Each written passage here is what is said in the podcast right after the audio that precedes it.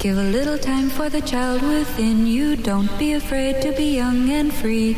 Undo the locks and throw away the keys and take off your shoes and socks and run you. I'm Jesse Thorne, America's radio sweetheart. And I'm Jordan Morris, boy detective. And this is Jordan, Jesse, go! Tricycles, ice cream.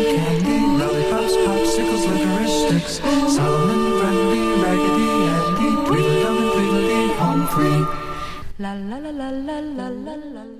This week on Jordan Jesse Go, we're joined by the great Kevin Allison. And we go to Las Vegas, and guess what? We're bringing shrooms. Let's go. It's Jordan Jesse Go. I'm Jesse Thorne, America's radio sweetheart. Jordan Morris, boy detective. Hey, how you doing, Jordan? Doing all right. Uh, Fresh, fresh, ready to go? uh, well, here's here's kind of my state. Um, Let's talk about your state for a second, Jordan. um, Let's get this out of the way up top. Jesse, so we uh, we had a show this weekend at the Riot Comedy Festival. Yeah, we're we're uh, this is a this is a this is a relatively early relative to broadcast record for us. Did that make sense? Yes. Okay.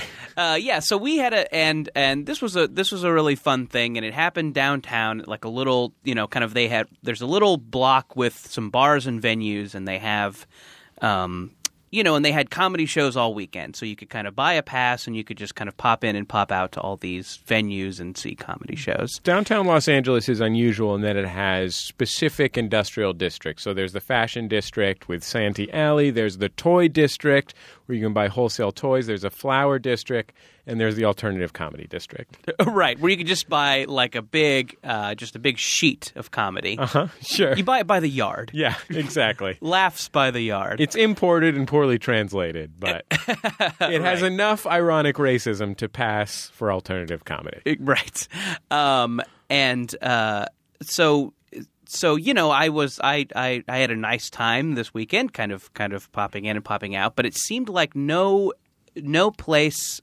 uh on this block was zoned for liquor. Every place only had a like a beer and wine license and it was a bazillion degrees so i always kind of wanted to be drinking something and water's no fun. Uh, so i feel like i just had two straight days of just drinking tall boys and i feel like i'm a i'm a booze balloon right now. I just feel so waterlogged. Like I, I feel like i can't pee enough. Like I feel like I should just be constantly peeing. let's let's let's bring our guest in because he was there this weekend as well. Uh, you know him, of course, as the host and often the star. I'm just going to come out and say it of the newest MaximumFun.org podcast. Yeah, I said that too. Risk, Mr. Kevin Allison. Hello there. Kevin, how are you? I'm doing great. I'm doing great. Feeling a little bit like a booze balloon myself. Right. so You don't you don't look like it. Oh, well, thank you. Are you saying that if there had been a liquor license, you would have been wandering around holding a dry martini? Yes. right. And and today you'd feel fantastic. Well, I would have what I would what I would have done is I would have put a couple of Cosmos in my baseball helmet that has straws oh, attached to it, and just walked around like that. that's classy. Um, I that's that's interesting. I knew that there was trouble when we showed up at this festival, and uh, the the guy who owned the bar that we were performing in, which was some kind of metal bar. Yeah. Um, A Latino metal bar specifically. Yes. Yeah, appeared to be. Um, th- that guy showed up about an hour after we were supposed to be there, and we just had to stand in the 95 degree sun for an hour. Yeah. Um, I mean, I think I think to, to to answer your question, what I would have done if there was a liquor license, it would have been you know kind of a, a uh, what I find is a fun solution to drinking cocktails and it being really hot out is asking for your cocktail in a tall glass, so they put more soda water in there. There you go. So you can get refreshed and uh, and you know and also And have a plastered. cocktail and also super plastered. They were in the parking lot serving a new product called Air, which is water infused with alcohol. French techno music. oh, alcohol. Wait, water infused with alcohol? Yeah, I think basically not it's like anything. one part rubbing alcohol. and one part natural Canadian spring water. Uh, exactly. That s- is a product that you cannot claim is for anything other than getting drunk. That's right? true. That's, That's like true. there's no reason to drink that besides you can't say I'm appreciating the scotch, the woodsy notes, Right. Whatever. You're just like, well, I'm not drunk now, but I hope to soon be. Yeah. Well, you know, they, they people have come out with the, the, the whole thing where you can just inhale alcohol too. yes. In New Wait, York, oh, there were a what's this? couple of I've never where seen this. I you don't- go in and you just you take alcohol through an inhaler from the bar. You Yeah. put like a mask on your face, like an oxygen mask. It's like those oxygen bars, only the air is in. It's like a vaporizer for alcohol. I part of me is wondering how does that work scientifically, but the other part of me doesn't want to hear a long science explanation. Because you're in a sort of party mindset. right. Wow, that's incredible. Is that God? How? I mean, the- that's dumb. The thing that's about so all fucking those dumb. things is you you lose the sense of like Yeah. of doing it. You know what? I mean? Yeah. I, I feel. I, I actually feel the same way about vaporizers for marijuana. Like, Sure. I can't like. Oh well, I can't really taste or even know how much I'm taking in here. Yeah. I would rather know I'm screwing up my lungs. Sure. and I think, I mean, I guess I think I like having a drink more than I like being drunk. Of course, yeah. Like, you know, being drunk's being drunk's fine. It can be fun sometimes, but I think having a drink is is one of the best things in the world. It's so the yeah, journey there. yeah. Like, why would you want to take that part out of it? yeah. Anyway, Because it's that way you can get drunk faster and you're, yeah, less calories. you're maybe wearing people- short shorts. Yeah, right, right. That's right. This is being in the short shorts community. Is that correct? I don't know a lot about. I saw, man, when it gets hot in Los Angeles, the short shorts come out. Mm-hmm. And, um, like, on the one hand, you're thinking that's good because you like to see girls in short shorts. Sure, some pre butt, Yeah, just some pre butt. But the th- the problem is that most people that wear short shorts are a mess. That's why they chose to wear short shorts, and that is reflected in their personal aesthetics. Sure. I saw I saw a woman um, who was wearing short shorts this morning at like eight thirty. And granted, eight thirty in the morning is not when you're not just not ready to look at that anyway. Sure. one way or the other. But she was such a disaster area walking down the street that it it made me not want to be sexual ever. Just give up on sex. yes, I just gave up on even just for reproduction. Like, Yeah. Simon's going to be an only child now. Sure. Because you're going it- to join a Unix choir. Like I was just like, can I? oh, just, I mean a Linux choir. I was just like, can I at least have some orange juice first or something before you start throwing this shit at me? so wearing those kind of like sneaker heels. You know what I'm talking about? It's like heels, but they're sneakers too at the same time. Looked like looked like a prostitute on a bra like on a in like the naked gun or something like that like in a broad parody of Right. urban life at, and at 8 a.m that's the part that i really want to I like probably she's probably coming back from a party. Yeah Probably boy. just got done partying. Probably She should carry orange juice with her. yeah just, Just to, to pass offer out just to give get people a Yeah. little blood sugar a nice cup so they can coffee. handle this shit Yeah, you know what i mean i just need some help handling this just shit a handful of bacon. Yeah. here you go. just Sit down. Just anyway we'll be back in just a second on jordan jesse go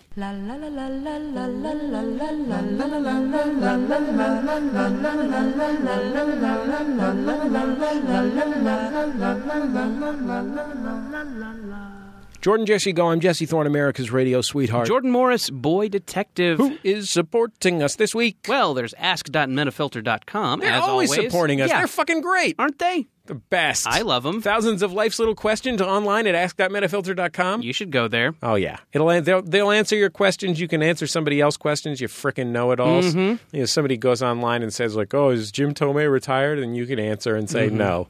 Then you don't have to bother me about it. Anyway, ask.metafilter.com. Hey, the Mission Comedy and Burrito Festival, which we are Yes. very shortly going to be appearing at, uh, go to sfcomedyandburritofestival.com. Uh, if you use the code MaxFun, you get five dollars off a festival pass. You should do that. God, Yeah. there are so many people, funny people at this thing. This thing is Uh, a real yeah. extravaganza. There's uh, a lot. There's. A, I feel like this is a very carefully curated festival. And if uh, if you are only familiar with like the names of people who are in the cast of Mr. Show, just trust us Yeah. that there are a lot of brilliant people. Can a I lot throw of great two names? comedians from Can I throw out Seattle, two LA. names? Yeah, sure. Uh, okay, maybe you haven't heard these names. You should. These are two very funny people. While you're at the SF Comedy and Burrito Festival, you're going to want to see Paul J. You're going to Mm-hmm. want to see Brandie Posey. Very funny people. These are funny people. See and, them. and I will also mention that we have two shows at the SF Comedy and Burrito Festival. We expect you to attend both. Mm-hmm. At Jordan Jesse Go, we will be joined by our friends Scott Simpson and Merlin Mann from You Mm. Look Nice Today. They will be our special guests. That will be on Friday. And then on Saturday, we're doing International Waters. Jordan is going to be on the panel. Mm-hmm. He's going to be empaneled representing Southern California against Northern California. I expect Northern Californians to represent at this fucking thing. There's a bunch of guys in Dodgers hats at this thing. Oh man. Oh, boy. Man alive. Jordan, you're going to get to be the heel. Yeah. Oh, yeah. Sure. I'll come out twirling my mustache. Yeah. What do they Um, call that in wrestling? Oh, and also also on the panel with me representing Southern California, uh, Barbara Gray. Very Yeah. very funny. Very funny. And uh, we're going to have a special celebrity guest there, Mal Sharpe from Coyle and Sharpe. We're very, it's always really fun to see Mal. Mal, of course, is a San Francisco legend. He is a uh, local radio DJ still. He's Mm-hmm. on the jazz station, has a hot jazz show.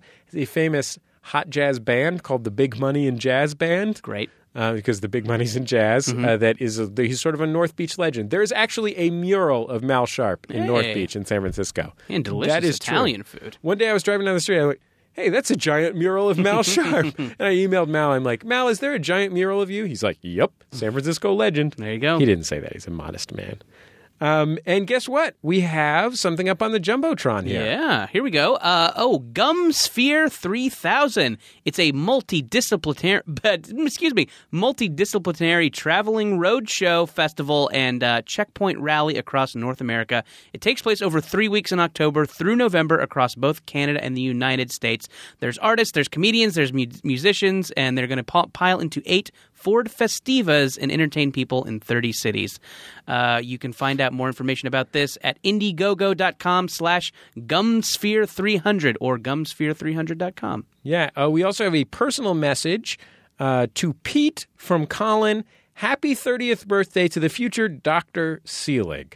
Five years ago, you introduced me to Jordan Jesse Go on Max Fun, and my life has been all the more awesome Hey. since. Oh, that's really nice. That's a fun. That's That a fun really mail lovely. to mail jumbotron message. we We'll don't be get back- a lot of mail to mail jumbotron. No, M2 messages. Mm-hmm. M's is what we're looking for, and A to M's. M4M. yeah, we'll be back in just a second. 420 friendly. 420 Jesse friendly. Go. It's Jordan Jesse Go. I'm Jesse Thorne, America's radio sweetheart. Jordan Morris, boy detective. Kevin Allison here. Kevin, it's great to have you on the program. Very fun to have you on the program. Oh, it's great to be here. We just we recorded. Kevin was our guest on the live show that we just recorded. I think that's going to end up being a bonus episode for Jordan Jesse Go fans. But mm. Kevin was a delight. You were a We delight. said, Kevin, are you still going to be in town on Monday? Let's do this thing. here Let's- I am. Let's bring in the crew. Yeah, I think you're the first ever back to back guest. Oh my goodness. yeah. Quite a quite a Hey, distinction. Kevin, stick around. Let's make it back to back to back. am I right or am I right? The beast with three backs. That's what they call us when we go out. Yeah. When we go out to the to the alcohol oxygen bar. Like, Yeah. oh boy. Yeah, I um I did some going out in Las Vegas at the Public Radio Program Directors Conference. Hey. I've, I that's think, how you want to do Vegas. I think I've talked about the Public Radio Program Directors Conference on this show before. It is the most life crushing, soul deadening. like it is so so horrible, and it's not. P- public radio program directors are certainly are out of my demographic. You know what I mean? These are not uh, can you just give maybe a little baseline explanation as to what this is? So, the Public Radio Program Directors Conference is an annual conference of all the program directors of public radio stations around the country. Um, the program directors are generally the people who set the schedules. They're they're often the people who are the sort of bosses of content for their stations. So it ranges from people who work at stations that have um, you know, where they're also the general manager, or stations where there's you know two or three total employees and a couple of people that come in as board operators to, you know, program directors from uh, KPCC here in Los Angeles, where they have a 50, 75 person, 100 person newsroom. So all of these people are the first year that I went, I had visited already once uh, WNYC in New York, uh, which was the first station to ever pick up Bullseye. And I had at that point, I think, also maybe visited KCRW in Los Angeles. And those were the only public radio stations I had been to. And they f- lived up to my expectations of what a public radio station was like. Is to say, I thought like it would be a lot of people that were into they were like 50ish but like in like 1980 they were into art rock yeah. you know what i mean sure like some david byrne types Yeah, is yeah. loosely the category of people that i thought i thought there would One be of a- their key interests is Bauhaus. yeah i thought there would be a smattering of david byrne types a- along with a certain number of bon iver types Yeah. um, and that's not the case nationwide. Mm-hmm. Uh, nationwide public radio program directors, there's certainly a range, but they are on the whole, they were not what I pictured. They were not that. They were they're they're People who wear a lot of overalls. no, they're they're not like Beverly Hillbillies. no, it's a it's a very earnest.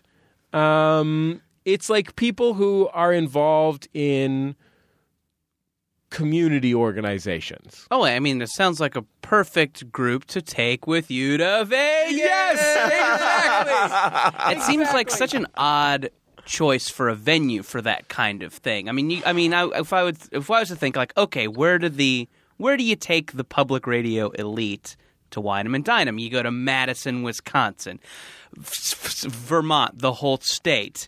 Um, you know, You just have it on a dairy farm in Vermont. yeah, maybe. Ben and Jerry presents. Maybe if you wanted to remind them about how much of a blast the 60s were, maybe Berkeley. So- like maybe that's where you go when you're like, okay, we need to knock this up a notch. So it's a reminder when you go to this conference of how nationwide public radio is because the real power you imagine a kind of Madison, Wisconsin or mm-hmm. Berkeley vibe or at the very least you imagine a sort of downtowny vibe. But the truth is that most public radio stations are in other places because most of America is in other places. You know what I mean? So, mo- mo- so they have these conferences all over the country. I went to one in uh, Baltimore. Uh, there was one in Cleveland. Uh, you know, so they they have them in miscellaneous places, and the best you can hope for, the best you can hope for, honestly, usually is the conferences downtown, so that you can at least go to whatever the nicest, coolest restaurant in that city is.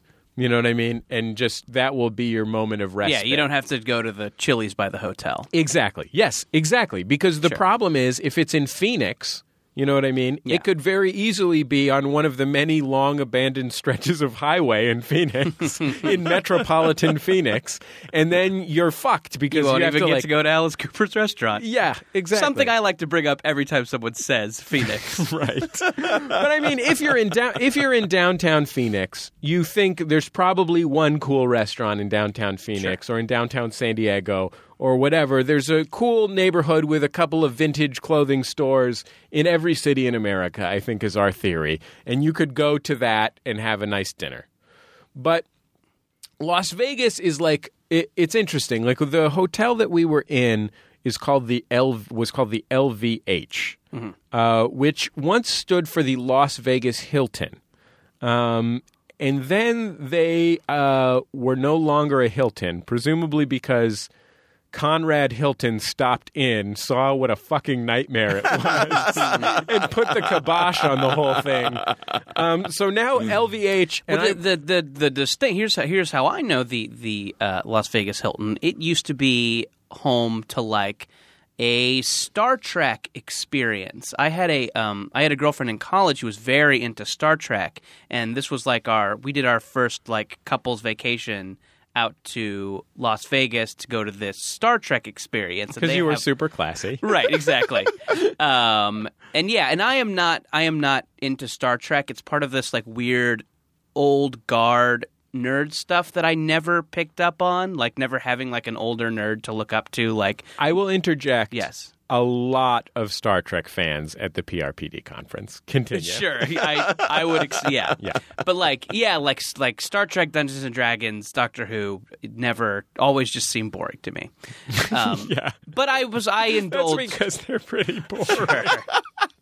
I think the one thing from that, the one thing from that category that I did pick up almost like Monty Python, but just Yeah. accidentally. Well, that's And because not Monty boring. Python is almost Yeah. perfect. Yeah. It's basically the greatest thing that's ever existed. Although I will also say, also a little bit boring. A little, little boring. A little boring. yeah.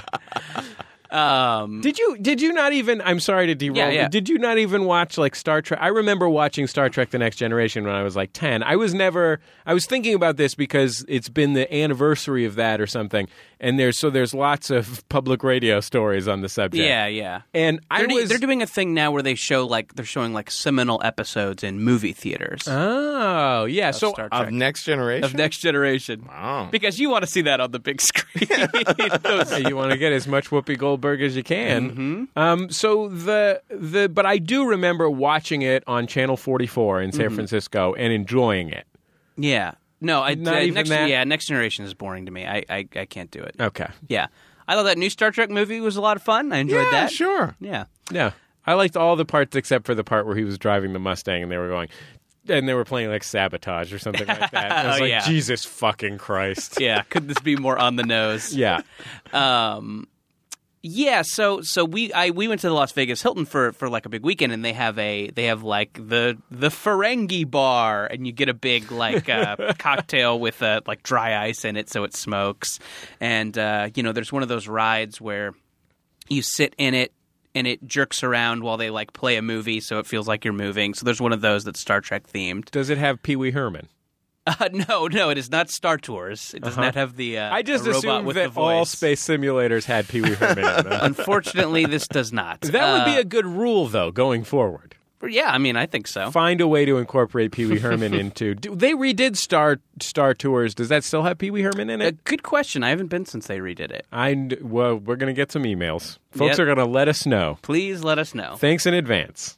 Um, so yeah, so I I I went there for the Las Vegas Hilton and had just kind of a nice time. Okay, Uh, so in- let me tell in- you about indulging indulging someone else's. Uh, let me tell you about the Las Vegas Hilton ten years later. Mm-hmm. So now LVH stands for the Las Vegas Hotel.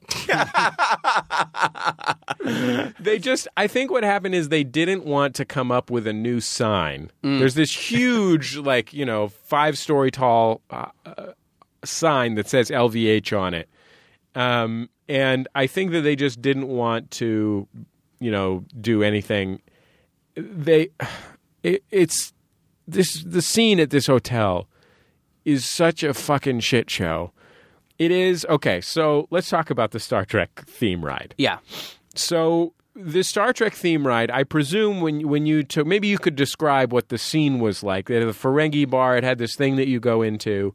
Um, yeah, you know, actually, when I when I was there, I remember noting that it just seemed like Vegas touristy people. It was just like, Yeah. it was just like overweight fanny pack people. But it didn't see. I'm like, I even kind of thought it was cool. Like, oh, there's a bunch of Star Trek people here, like in costume, and it's a bunch of like fun nerds. Uh, I would was kind of excited, but nah, it was it was just tourists when I went. But it's full on. It, it was full on decorated with Star Trek. Yeah, so yeah, It looks sure, like sure. you're on the on board the Starship Enterprise. Yeah. You know the USS or inside the Enterprise. Borg cube. Yeah. I don't know. I don't know. Something about Whoopi Goldberg's character, whose Mm-hmm. name I don't remember. Um, so this is what it is now. They have lost the license for Star Trek. Mm-hmm. They have removed the ride. They have removed all of the signage that said Star Trek or USS Enterprise or Ferengi or whatever. Everything else remains. it's now called the Space Bar. Yeah, uh, that's that's just about the laziest rename of There all time. are huge TVs that I presume used to play things that look like maybe maybe they were supposed to be windows into outer space, Mm-hmm. or maybe they played episodes of Star Trek or something. They're you know like ten foot across TVs. They now just play baseball games. Uh, Oh, baseball games. Baseball games. Okay, well, they could have at least made it Spaceball And or the movie Spaceballs. you just want you just want to have a couple of NESs set up so you can play Base Wars. yeah, Base Wars, Baseball Simulator 1000. Um, so it is sincerely the me and Jonathan Coulton. Jonathan Coulton, our friend Jonathan Coulton, was at this conference because he is uh, the co-host music provider on a new NPR show. Um, we tried to go in there and have a drink, um, and you could go in, but there was no bartender, um, and uh, so we ended up somewhere else. But it is this sincerely the saddest place you could possibly go because when they took down the signs, they left the sort of like holes in the decor where the signs used to be. Oh wow. So it really looks like it is abandoned. But it's not quite abandoned, but they do have like they have a special VIP area for people from a local radio station. And it is a smooth jazz radio station. um, there were the most people I saw in there was maybe five outside of when I was in a group of seven or eight walking through there to get to the Las Vegas monorail station.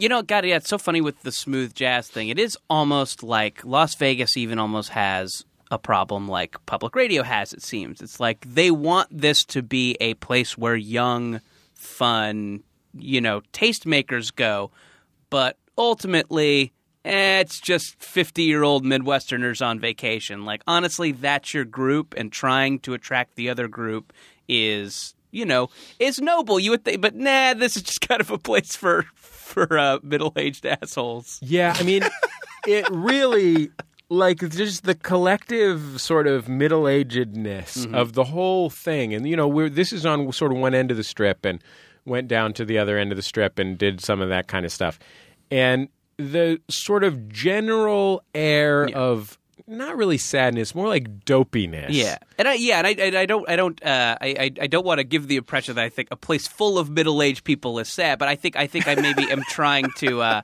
what I guess what I'm trying to get across is like people people who are with no like particular taste. interest. Yeah, they just Yeah, just don't- kind they of just like- want something. Yeah, right. It's not. It's not cool. It's not you know taste making people who will tweet about your Yeah, you know uh, swim up bar. Yeah, it's not the, it's not that guy in the Liberace Museum who was the director of the Liberace Museum and asked me and Teresa to uh, like them on Facebook because they want more social media so younger people would come. Sure, more younger people would come. Kevin, what's been your Las Vegas experience in the past? Zero. Really? Zero. Never been, Never, huh? ever been? I have never been to Las Vegas. I am afraid of gambling. Mm-hmm. Uh, I, you know, I- it's I am an addictive personality type. Uh-huh. Um, I don't drink anymore. I do.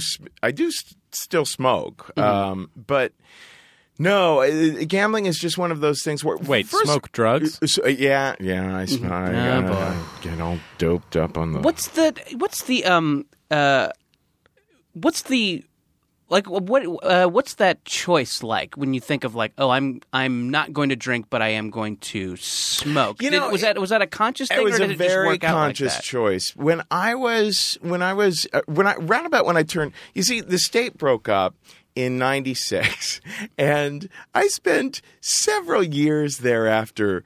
Mostly just drinking. like that, that was most like- of what I was doing. It seems like I mean it's so from the impression that I get from having talked to other state members, all of whom I mean every single one of you guys in this enormous comedy group are now somewhere between moderately and very successful in mm-hmm. show business, which is sort of amazing.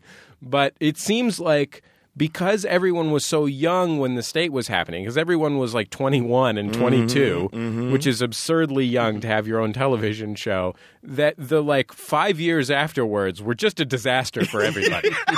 like everybody's just like, yeah, I, I worked at the Gap. I don't even. it was a train wreck. Yeah, yeah. Everyone was because we had never really consciously decided we're comedians. We had just like become a comedy group in college, then had a then we're on MTV immediately upon graduating, and so there was no trial and error. You know, starving artist period. We were. I mean, not that we were making any money at MTV, but we had the feel that we had the feel like, oh, we're we're the Rolling Stones. We're Yeah. going to be successful forever. I think when Kerri Kenney was on uh, The Sound of Young America, I might be misremembering this, but I think it was Kerri said that at one point while she, while the state was on TV, she ran into the programming head of MTV at a party where she was working as a cater waiter. Oh, that happened to me too. That, uh, Wow. I, and this was well. This was after we got fired. I was taking a tray, uh, working for Glorious Food at like the Grammys or something like that. Uh, realized I was taking it to Doug Herzog's table, Oh, and quickly turned to the waiter next to me and said.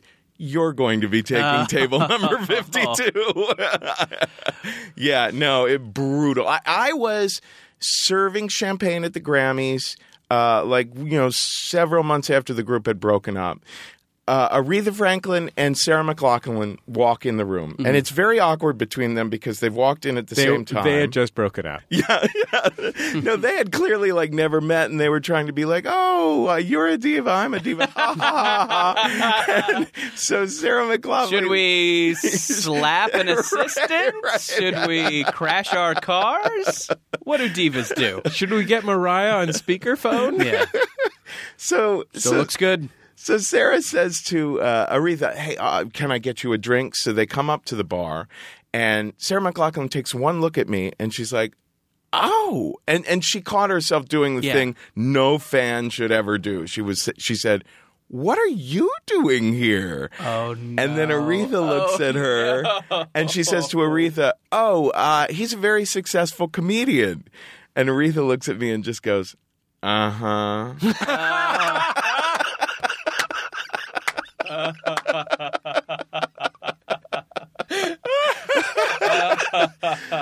so yeah, the years after were brutal, brutal, Yeah. brutal. And and I, was always a floater in the group. I was just like when I was a little boy, when I was the gay one in the family, and the middle child was like off in his own universe, listening to "Free to Be You and Me." sure. in the group itself, Yeah. I was like the one who would spend his evenings away from the rest of the group because I was out looking for boys. You know Sure, what I mean? right. And everyone else was always together. So I, I was always a little bit of the black sheep in the group. So when the group broke up, I didn't know, I wasn't in on the clicks that kind Yeah. of became Reno 911 and, and Wet Hot American Summer. And so I was kind of floating around and lost and kind of hurt and kind of angry. And everyone was kind of hurt and angry. Um, so I was doing lots and lots of drinking. And then when I was 30, I tried AA three different times. I, I tried it for like eight months once, and then a year later for like six months, and then a couple years later for like four months. And eventually I came around to realizing, you know, everyone's telling these stories about, you know, how they almost killed someone and how their wife left them and how, you know, all these terrible things. And I was like, well, I just have one too many and, and wake up a bit groggy. Maybe I should not be in a place where people are so intensely looking into this. So one day in 2005, I said, let me just do this on my own and let me do it my way. I'll give myself the leeway because I don't, because with marijuana, I, I don't feel like when I take a puff, I'm going to be like, uh, you know, 15 minutes later, I need another puff. Right, You know yeah. what I mean? Which is the way I kind of felt about alcohol. So I You was would like, say it in a normal voice. yeah, absolutely. Yeah. I would Yeah. say it very calm I casually. must have another puff, or someone will die. You would say it very calmly. So yeah, so I so I said to my and I also said hallucinogens. I said I'll also let myself do hallucinogens, which by the way I have not done since 2005. So that's, Even though the door is open. yeah, the door is open. So that's my next. The next. door is open, I mean, but I- I- the door is closed. Yeah. I mean, like with all our guests, I offered you a handful of shrooms when you walked through the door. I I was just too slow on the uptake. there. Yeah. to be fair, those are like salad mushrooms. yeah, yeah, yeah. those are like. But I mean, morels. if you eat them fast enough, right? you'll get pretty fucked. It's about speed. Jordan, that's just because you hold your breath while you're eating. I know, guys. Come on, ride the train. Makes the orgasm more powerful. exactly. Yes, I'm also holding my breath, eating salad mushrooms, and jerking off at the same time. Yeah, but yeah, you know, I can, I had to go to I had to go to AA for that. I can confirm though that Las Vegas is a genuinely bizarre experience when Yeah. you don't because I don't gamble. I mean, I'm like not against gambling. I just it doesn't. It does. It's not ex- fun to me. Yeah. it doesn't seem exciting to me. It just seems like, oh, there goes my money. Yeah. you know what I mean. And I don't drink, so I can't just. Be, I can't enjoy the part of Las Vegas where, Where, you yeah, have a you foot long just- margarita or whatever. Yeah. Yeah, I mean, I would I would say that's the main appeal. I've I've recently enjoyed gambling like a little bit more than I have, but yeah, I mean, I would since say you discovered baccarat. right, exactly. uh Pai and Gow. baccarat. Um, but yeah, I mean, I would say that the the You found a really good mahjong parlor. yeah, the only thing that makes makes Las Vegas like you know tolerable to someone with some sense is like you know just oh yeah, I can be drunk whenever and have a have a beer wherever. So yeah, I, yeah, I would say, but but you you are afraid that you would gamble and then and then it would take over. Well, I, I probably I think it's more that I can't count. I'm no good at math. Yeah, yeah. So I'm sure I would be have money problems immediately. Mm-hmm. Yeah. I, I actually had some fun in Las Vegas Yeah, too, yeah. though. I, I well, for one thing, I had a I had a fun dinner at I had a couple dinners at at absurdly expensive restaurants. I just figured as long as I was going to be in Las in Las Vegas, Sure. I might as well give myself permission to spend $125 on dinner because what the fuck else am I going to do? Yeah, I mean, I think I think that is that's there's something that is something you can say for Las Vegas is that you can get a really delicious meal. Just don't think about the fact that if you were in LA, it would be fifty bucks cheaper. Yeah. yeah, I As long as you're not thinking about that, there is some delicious food. I've had some great meals there I- that have I- been way too expensive. I went on this weird sort of like I, I went on this out to this weird dinner with uh, a couple of friends from KCRW. Mm-hmm. One of whom is Anne Litt, who's the music director of KCRW, and she is. I would say, like, if you imagine what a lady who's the music director of KCRW is like, you've got it exactly. like, she's and exactly that lady. KCRW is known for being like the cool public radio station. Exactly. Like it's a very um, KCRW's music programming is quite famous. It's Yeah. sort of the king. They are the kings uh, and queens of uh, uh, uh, AAA, which is adult album alternative. Mm-hmm. So that's like your indie rock, your you know your your music that is for cool dads. Yeah. And also younger people, but that's the sort Cool of dads. That's yes. the sweet spot. Exactly, and um, so Anne Litt, she, we're like, well, she, she she invites us all to dinner. We're all going out to dinner. She says, "I got to go upstairs and change." She comes back downstairs in you know five inch heels and a Missoni dress, which, needless to say, is not de rigueur at the public radio program directors conference. Like f- ten minutes earlier, I saw. Saying de rigueur is though. Yes, that is. That's true. I trying to work that in whenever. I saw a guy wearing black socks and Birkenstocks with khaki pants. Yep. Um, that's a more traditional manner of dress. So we went out to, and she goes, "Oh, let's go to this restaurant I went to with REM." We're like, "Okay, yeah. I'll go to a fucking restaurant somebody went to with REM." That was good. We we rode a limousine home because it was one of those things where like it was two cabs and there was a limousine sitting there, and there, she was like, "I'll do it for fifteen bucks." Yeah. we're like, "Great, well, we're going to ride a limousine in Las Vegas." Um, but the other, and, and I also went to a very expensive steak dinner with our friend Roman Mars from the 99% Invisible podcast. That was, I don't, one thing about a steakhouse. I imagine you've probably gone to a few steakhouses on the road when you were working Sure. at Fuel. I don't understand what I'm supposed to do with a 22 ounce steak. Yeah. Like, what am I, am I supposed to eat that? like, I love steak, and I am a Yeah. big man, and that You're just supposed to when it comes, you're just supposed to go whoa, and then eat half of it. That's Yeah, yeah, that's the point of it. okay. It's Dog just yeah, it's the show. It's the dog and pony show. You know, it's like look at this. I I mean, I think there are some you know genuinely obese people who would probably go there. Gen- but, gen- Only the genuine yeah, ones. yeah. Yeah. Not those phony baloney fucking trend glad handing. these Williamsburg hipsters in their fat suits. right. Not like that Tyra Banks. yeah. Um, Um, I but the one the one really amazing thing that happened. So the whole conference is miserable not because everyone is so uncool or something like that. It's more because everyone is there. They know that you're only there to sell them your show. And hmm. so the program directors just don't want to talk to you. So I can sort of I can make some time with a Roman Mars or you know my friend Jason Saldanha, who's one of the producers of Sound Opinions, another hmm. excellent public radio show and podcast. Like I can ch- hang out with them. Jay Allison, I can talk to. Mm-hmm. But generally speaking, most of the people are trying to avoid meeting my gaze. you know what I mean? And it's really, really, really hard. You know, it's just a hard situation to be in. It's like being I don't know. It's like being a pharmaceutical salesman without a budget. You know what I mean? Like the pharmaceutical salesman, they can come in. They got they got World Series tickets for you. They're going to take you out to.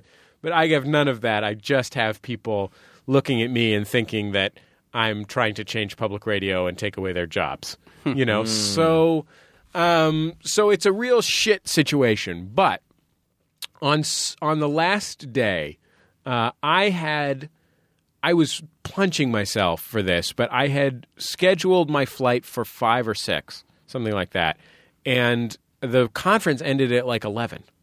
And so I'm like, what the fuck am I going to do in Las Vegas during the day for six hours? I was like, Liberace Museum is out of business. yeah. Um, They've got a Kiss themed miniature golf course now. yeah. Did that I mean, ever occur to you? Well, is that something you want to get involved in solo? nope. When it's 102 Nope. degrees You're right. outside? You're right.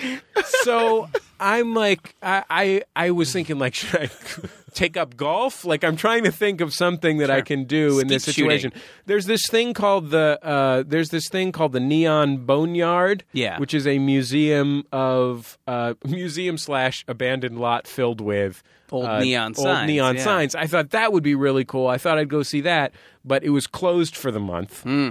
Um, and I'm, you know, a lot of people suggested I go to the Pinball Museum, and I have a lot of respect for it. Not my thing. Sure. I've been to that pinball museum. It is fun. That is a great. That's a, definitely a great Las Vegas uh, thing that I have enjoyed in the past. It is maybe in like the world's like saddest industrial park, but uh, yeah, it's it's really amazing. Yeah, they have a bunch of like you know weird turn of the century like boardwalk empire proto pinball games where you you know uh, push a metal ball under like the legs of a girl in like a saucy bathing costume. Anyway, Oh, that is fun. Yeah. Like the Musée Mécanique in San Francisco that we recommended on Yeah. this program. That is, that's a lot of fun. I did. I mean, I did manage to get one good outside of the sort of mainstream Las Vegas experience. I went to a very good taqueria called Tacos El Gordo. Um, it was very good and. Crazily, there was a f- there was a rainstorm that was so sudden and severe that it caused flash floods in the street that happened mm-hmm. while I was getting tacos. And I like came outside and it was like a scene from a movie about a, the biblical flood. Like you couldn't see across the street; it was raining so hard, and I had to like run out into the middle of the street, stop a taxi, and he was like scared to drive because the water was up above his wheels. It was so crazy. I got the one day in Las Vegas history when it rained, but the thing that uh, happened to me that was such a blessing. I'm like you know, I had had these two nice nights out, but every day had just been soul hammering. And I was, I had, at one point, I literally, I called my wife at like three or four o'clock in the afternoon. I was getting a migraine. I was really depressed about public radio. And I talked to her, and she she wasn't sure what to say to make me feel better. And I ended up taking my migraine medication and sitting in the tub because the showers were so shitty that they were like taking a hot shower is like one of the only things I can do when I'm getting a migraine. So the showers were horrible. So I just drew a bath and I'm just sitting in the bath crying from a combination of pain from the migraine and just and just a sort of existential pain about mm-hmm. my my place in public radio, right? it was just horrible. Anyway, so I'm I, I had sort of softened that a little. I had I had been like, you know what? It's not five years ago when I literally didn't know anyone here. You know, I can I spent a nice night out with Roman Mars. I had a, I skipped out on the uh, conference activity, which was everyone went to see Cirque du Soleil, the Beatles, uh, dear. which is exactly like if you want to know Right. what this crowd is, that's Sure. what it is. So um, I I was I was really I was like, this is all done, and then I realized that I had to be in Las Vegas for seven more hours, and I was sitting in the lobby of the hotel, and just trying to think of anything to do with my life. I had just checked my bags into the bag check and just thinking, what the fuck am I going to do? It's a thousand degrees outside. I hate casinos. Like, what am I going to do? And uh, a friend of mine comes walking up who works at WNYC on Radio Lab with Robert Krulwich from Radio Lab, the co-host of the uh, you know public radio program Radio Lab, and um, I had never I had met Krulwich only briefly before. Um, and so I'm talking to them, and I'm like, "This is fun. I get to talk to Robert Krulwich. This guy's great." And uh, uh, Ellen, my friend, says, "I I got to call my airline. She manages to get her flight switched. So it turns out it's just me and Krulwich, and Krulwich also isn't flying out until five o'clock or something like that. You know, I've, I've had, for future reference, I've had good experience in Las Vegas. Those LA to Vegas flights happen so often, just going early, and they'll just like, yeah, get on this one. Oh, Yeah. interesting. Okay, well, I'm I'm glad that it didn't happen Mm-hmm. because that's what I would have done. Instead, what I did was spend a day in Las Vegas with Robert Krulwich from Radio Hey, Lab, on. which was like the greatest thing because number one, You I mean, could record some found sound. yeah, exactly. Like Robert Krulwich, A is the it, like how he seems on Radio Lab. Mm-hmm. Obviously, Radio Lab is one of the most highly produced audio programs of any kind ever anywhere. But that is just what Robert Krulwich is like. Like how he seems on Radio Lab, a thousand percent what he's like. He just wants to interrupt you with a fascinating question. you know what I mean?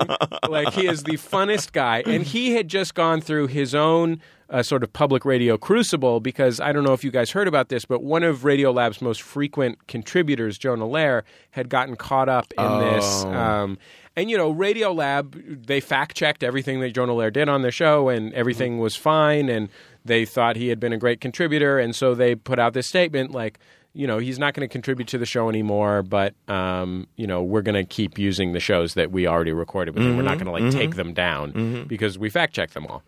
And Krulwich is good friends with Jonah Lehrer and sort of a mentor to Jonah Lair and, and was there essentially to make public radio stations not drop Radiolab for doing this. So, and he had done that. He had been successful in that. God bless him. And so he had had his own public radio fight. And Robert Krulwich fucking loves the casinos. Doesn't I don't know if he likes gambling. I don't know if he likes gambling, but like the fascination that he brings to something that uh, Jad Abumrad is telling him about, um, he brings to every aspect of Las Vegas. Oh, terrific. So we went on a sort of we went on a sort of five hour jaunt around Las Vegas. He wanted to go. He's like, let's go to the Venetian. Let's go to Paris, Paris, or whatever it's called. Let's go to. And he's he's talking to me. We're in the Paris one. We're like checking out. He's like telling me what's what's like real Paris. What's different from real Paris. He's telling me about how they they make the windows at the top of the at the top near the ceiling smaller to give you a sense of perspective to make it seem to make it seem bigger on the fake building fronts. He's like telling me we saw those guys that that sing that run a gondola inside a shopping mall for no reason.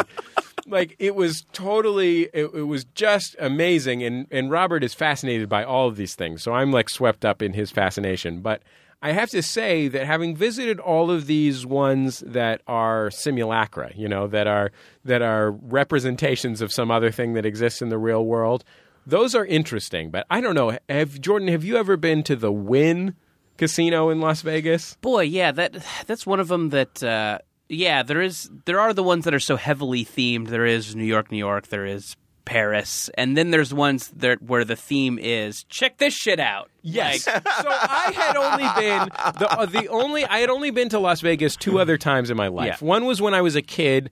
Uh, coming back from this, like from New Mexico, like a an Indian reservation in New Mexico where my dad was working, and um, we stayed at Circus Circus for like one night. That was it. And then a couple years ago, I went to the comedy festival in Las Vegas uh, to do a th- uh, thing with the kids in the hall, and we stayed at the Golden Nugget, and uh, it was at Caesar's Palace.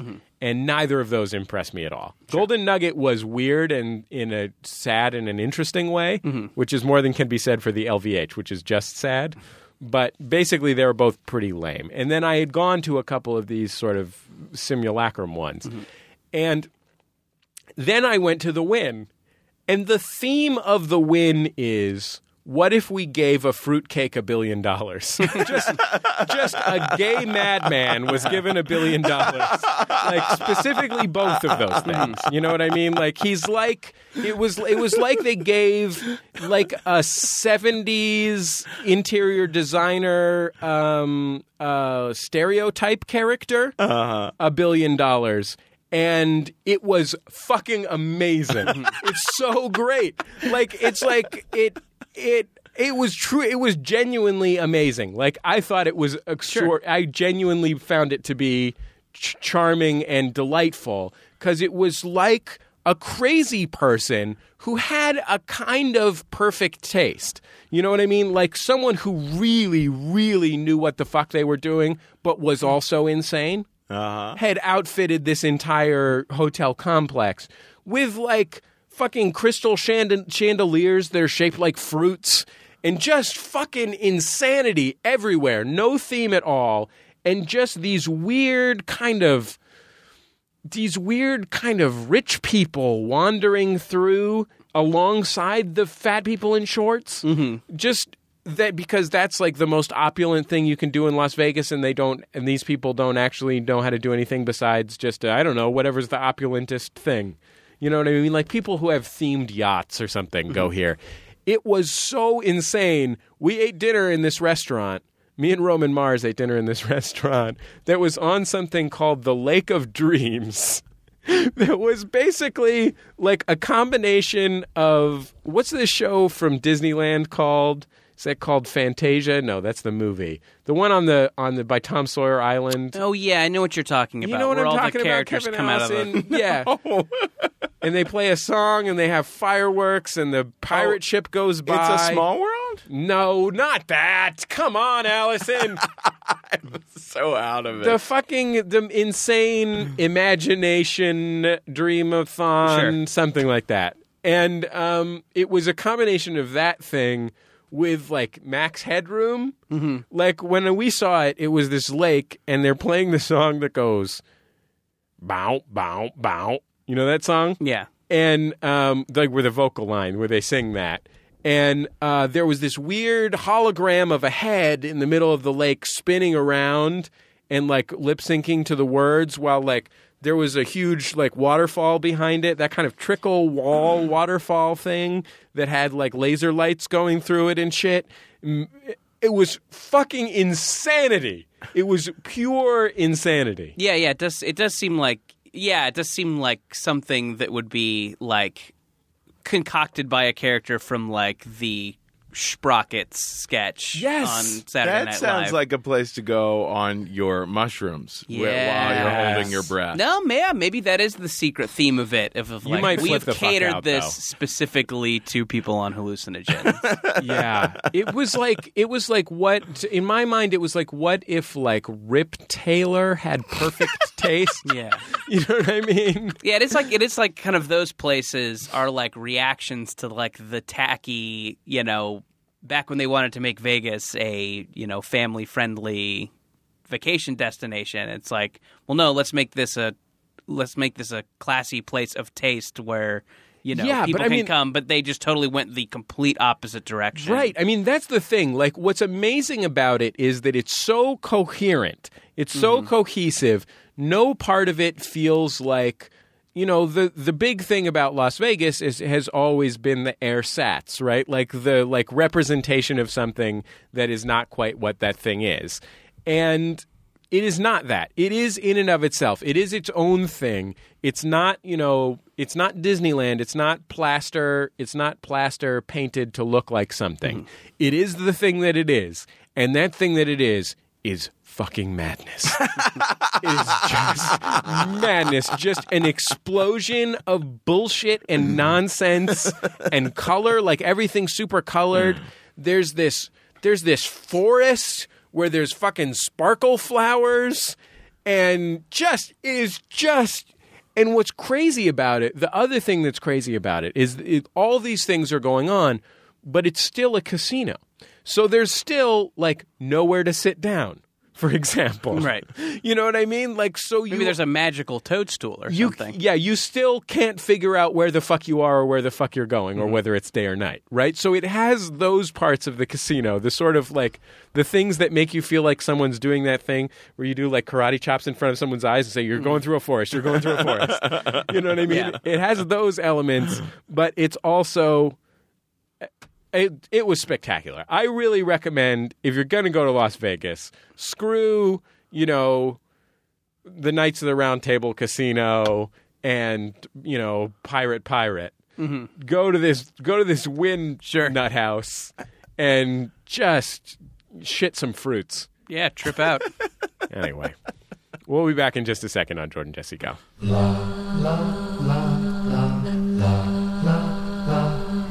It's Jordan Jesse Go. I'm Jesse Thorne, America's radio sweetheart. Jordan Morris, boy detective. Kevin Allison here. I like here. That's fun. I do too. It's a good That's fun. It's a good nickname. We're having fun out here. Hey, Kevin Allison's uh, podcast Risk is the newest member of the Maximum Fun family, and we have a very exciting Maximum Fun Day coming up on October 15th. We are, this is what we're doing. We are, instead of running, we've added these new shows. We've added Risk, we've added, you know, Throwing Shade, we've added uh, The Memory Palace, we've added all these shows, and we want to be able to pay these people, you know, so they're getting some money. Uh, Kevin not accepted. um, and uh, so we thought we'd put together a pledge drive, but we didn't want to do a big ass pledge drive. So it's one day, October 15th, Super Mega Power Day. It's a Monday. You're going to have access to a computer, and we're all about new donors. So it's about people who are not donors. If you're already a donor, your job is to get new donors to donate.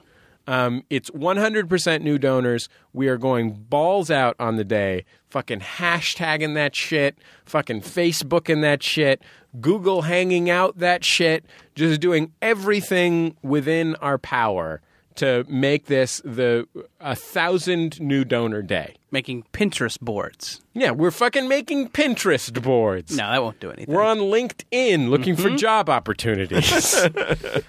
um, but we're we're going all the way like a thousand percent balls out. And in addition to exclusive episodes of this podcast and many other podcasts from the Maximum Fun Network, we're also for every new donor at ten dollars a month or more, we're going to be giving uh, the equivalent of 20 meals for needy families to the Los Angeles Regional Food Bank. So you will be doing a good deed in more ways than one when you join us on Max Fun Day. So mark your calendar. Help us out. If you're already a donor, make you know shame a couple friends into supporting the network. Then you know that's that's how we pay for all this programming. Well, everybody who makes shows on this network, we're professionals that you know we we send them the money that we get in these pledge drives. So Yeah, you know, I, uh, I we Jesse, kind of something funny came up that I think speaks to this. Um, I think we realized, we both realized, we usually tape Jordan Jesse Go on uh, Saturday or Sunday. Yeah.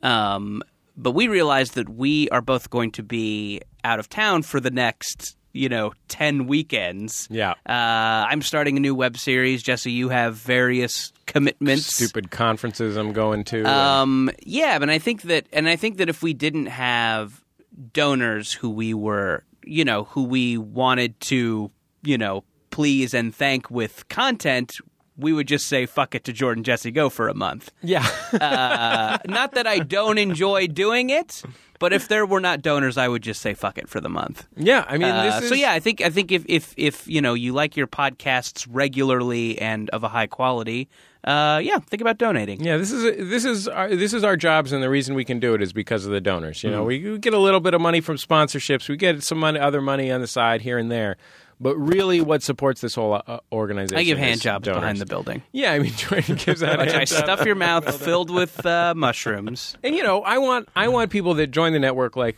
Kevin to be able to get paid too. You Mm-hmm. Sure. know, I mean the the MBMBaMs. Take the MBMBaMs for example. Those guys are those guys are stacking yaper, Mm-hmm. and they can afford to take the time out of their day jobs and craft a really fine program like they do. Uh, because they're getting paid to do it, you know, it's, it's that's how that's how making stuff works. So anyway, October fifteenth, hashtag Max Fun Day, food for needy children, the whole nine yards. We'll be back in just a second on Jordan Jesse Go.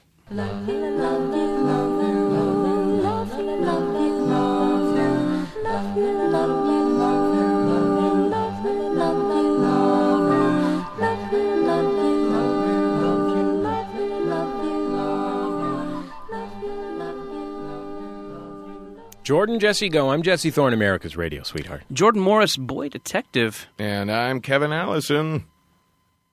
Here. You should- Here, yeah. here. You're supposed to I'm, say here. I'm sitting here. You've established a precedent. Right. You have to respect precedent.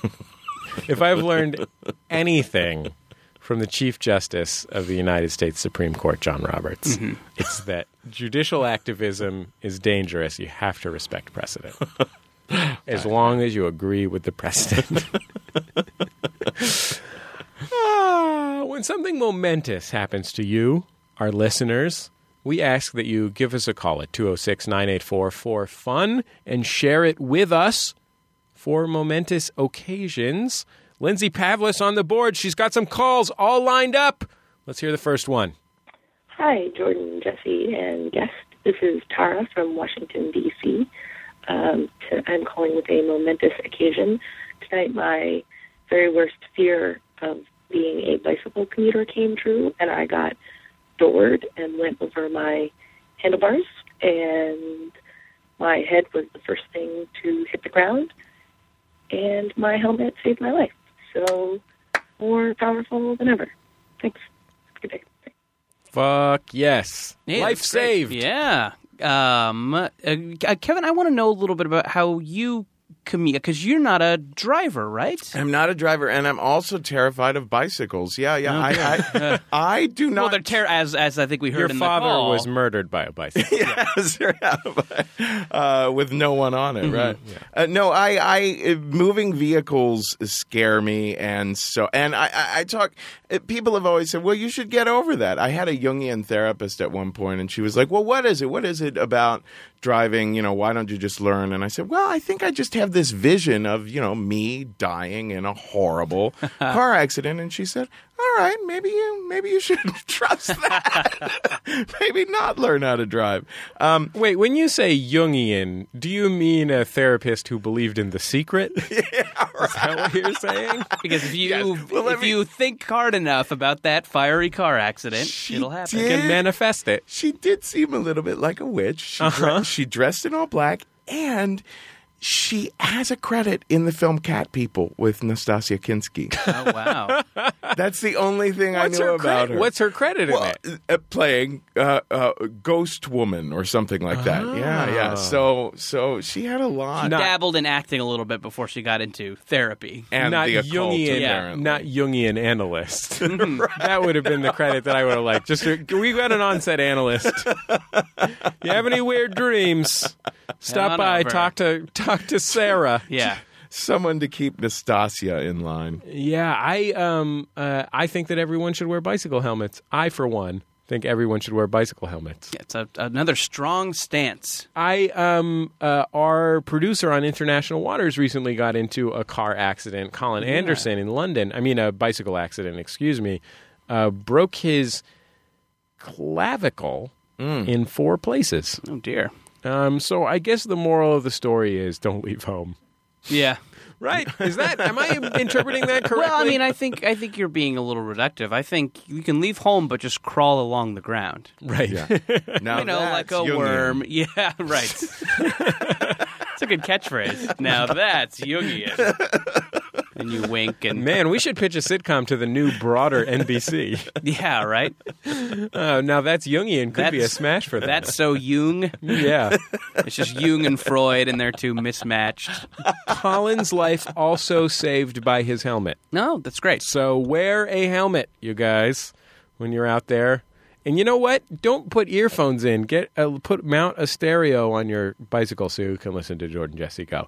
It is important to listen to Jordan Jesse Go while you're cycling, but you need Yeah. to be able to hear danger Put it on sounds like a around yeah. you. Put it on like a tape deck. Yeah, exactly. Well, should we for all the cyclists out there listening to the show? Should we just make random danger sounds so they keep alert? yeah, sure. Bang! Dinosaur, look out! Dinosaur. ah! Jaguar. Danger sounds. Um, I I also speaking of uh, s- speaking of awesome fans and whatnot, uh, Patrick Roddy, one of our one of our longtime supporters, came by our live show that we taped this weekend at Riot LA, brought us a stained glass window of the Jordan Jesse Go logo. Yeah. Wow. This is by far the greatest thing I that think anyone has ever this made is, for us. Uh, this is a, probably good time to announce it. We're starting a church. we're starting a, we're turning this into a religion. We all saw the master and we're very jazzed by it. Yeah, so we're super I excited. A very inspirational film. It's the it's the first piece to that. I think we're gonna you know that'll be kind of the centerpiece of the worship chamber. And uh, yeah, we hope you guys will all join up. Forsake your other religions, and uh, you know, come on over. Yeah, forsake your God. Mm-hmm. is only one God, and he is Jordan Jesse Go. uh, let's take another call here. Hi, Jordan, Jesse, uh, possible guest. I'm calling in with a momentous occasion. Uh, I'm a relatively new lawyer and a public defender, and uh, today I had my first jury trial, uh, and I just found out that I won. Not guilty. Uh, game over. So, more powerful than ever. Not guilty. Y'all got to feel me. Game over. I think more more public defenders should treat law like a video game. Yeah. you wouldn't believe. uh, My guy got executed, but I got a high score. Yeah, yeah. My, I got a lot of achievement points. I shuffled my papers fifty times, then unlocked an achievement. there should be more unlockables. I think there should be, jury too. trials. skins. Yeah. If you pre-order a jury trial, nah, I think this is going to fall apart. Expansion packs? Yeah. Is that something there makes should a be? makes a trial longer. Kevin, New would you like to say a video game phrase? This is another thing I know nothing about. All I know is Angry Birds. Uh, that's that's good enough. yeah, throw in a few Angry Birds into a jury trial. See what happens. you know that because you wear exclusively children's size T-shirts. That's right. Um, I think that's tremendous. That That's means great. that uh, very, very likely a uh, Criminal a is not- wandering no. the streets, no, continuing Jordan. to murder. An innocent man Yeah. wasn't sent to prison. Sure. Being a public defender is hard. My wife worked in the public defender's office uh, for a summer, and it is hard because every single day, everyone needs uh, everyone needs an honest and capable uh, legal defense. Um, and public defenders have to deal with a world where often the people they're defending hate them, or uh, in some cases, the people they're defending may be a murderer. You know, um, and that is a tough job, and I really admire people that do Yeah, that. no, it seems like you go to law school and you can like you are presented two different paths. You know, you're like, well, you can go into like entertainment law or divorce law or something and you know just be a be a rich guy wandering around the win or you can go into public defense you won't make a lot of money and people will hate you and uh, yeah yeah. so yeah way, way to go it is It is a uh, honorable, honorable work. Do we have one more call? That is all our calls. So we'll be back in just a second on Jordan Jesse Go.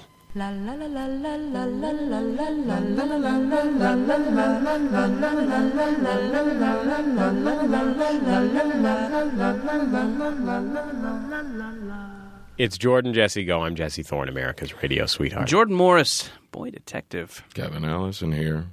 You know what came to my attention recently? What's that? Not everyone is already subscribed to Risk. That is true. That is true. There are so many people who I think would love Risk and just don't know about it yet. seems ridiculous to me. I mean, it seems like people would make a pri- make it a priority in their lives to know about risk, um, and I wish there was something that we could do for those people. I, I haven't come up with anything. I've been thinking about it for a while, but I really like. I know there's people out there who would love the idea of true tales boldly told um, and they like they like personal narratives. They like laughter. They like feelings. Mm-hmm. They like They like surprises. dave hill from time to time They like Dave Hill when he's available, or something interesting has happened to him.